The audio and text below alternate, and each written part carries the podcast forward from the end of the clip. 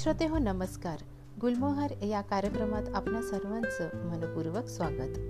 आजचा आपला विषय आहे उधाराची ऊब. शाळा महाविद्यालय सुरू करायचीत की नाही? बरं मग असं करूयात मुलांना डोस देऊयात. दोन्ही डोस दिलेत की जरा बरं होईल म्हणजे भीती नसणार. असं सारखं ऐकायला मिळत होतं तर कधी कुठे वाचायला तर कुणी चर्चा करताना दिसत होतं.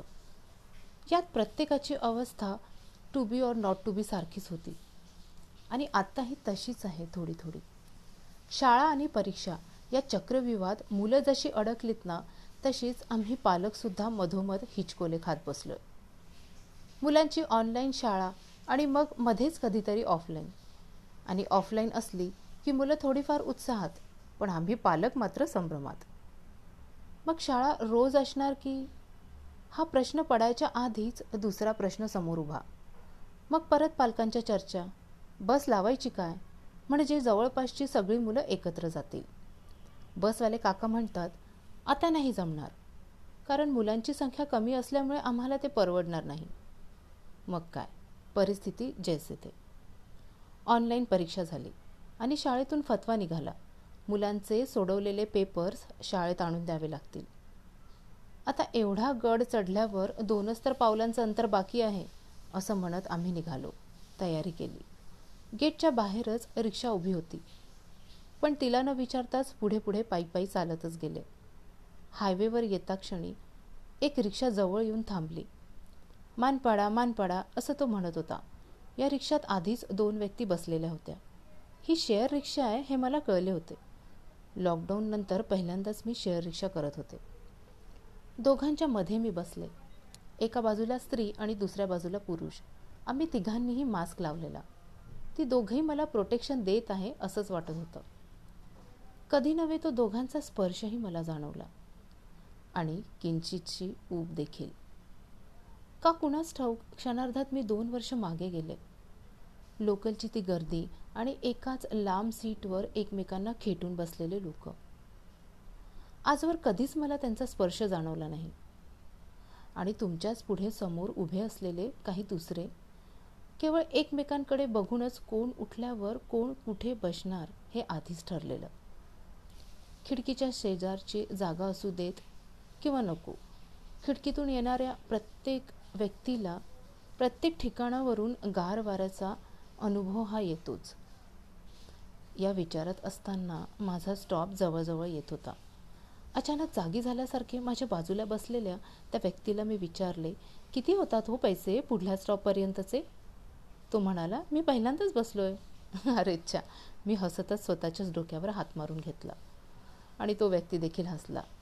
मग रिक्षावाल्या काकांना वि उतरल्यावर विचारून हवे तेवढे पैसे दिले.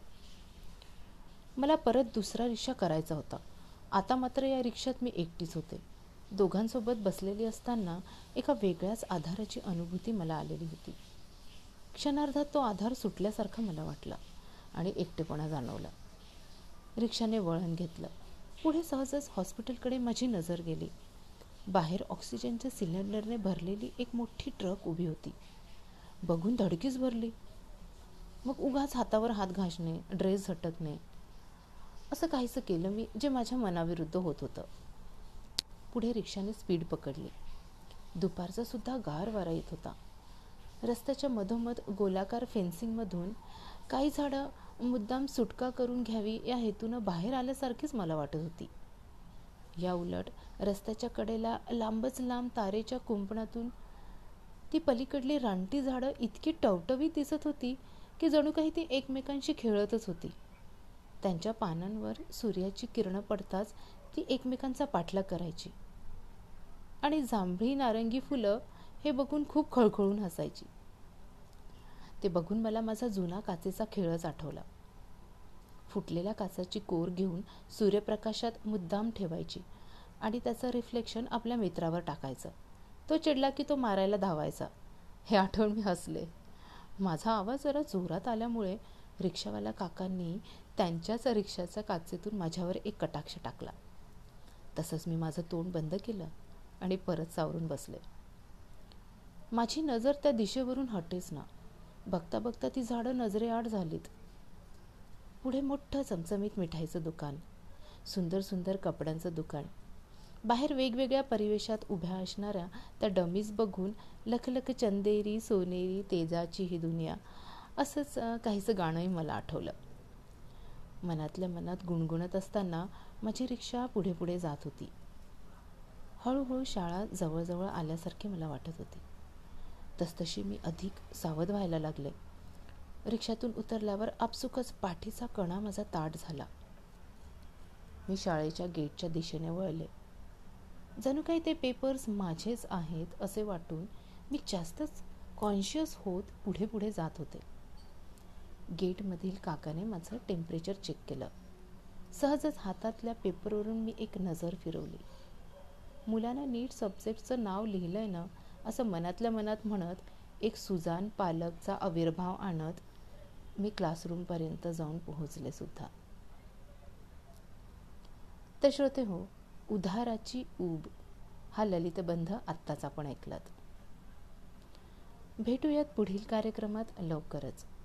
तोपर्यंत नमस्कार.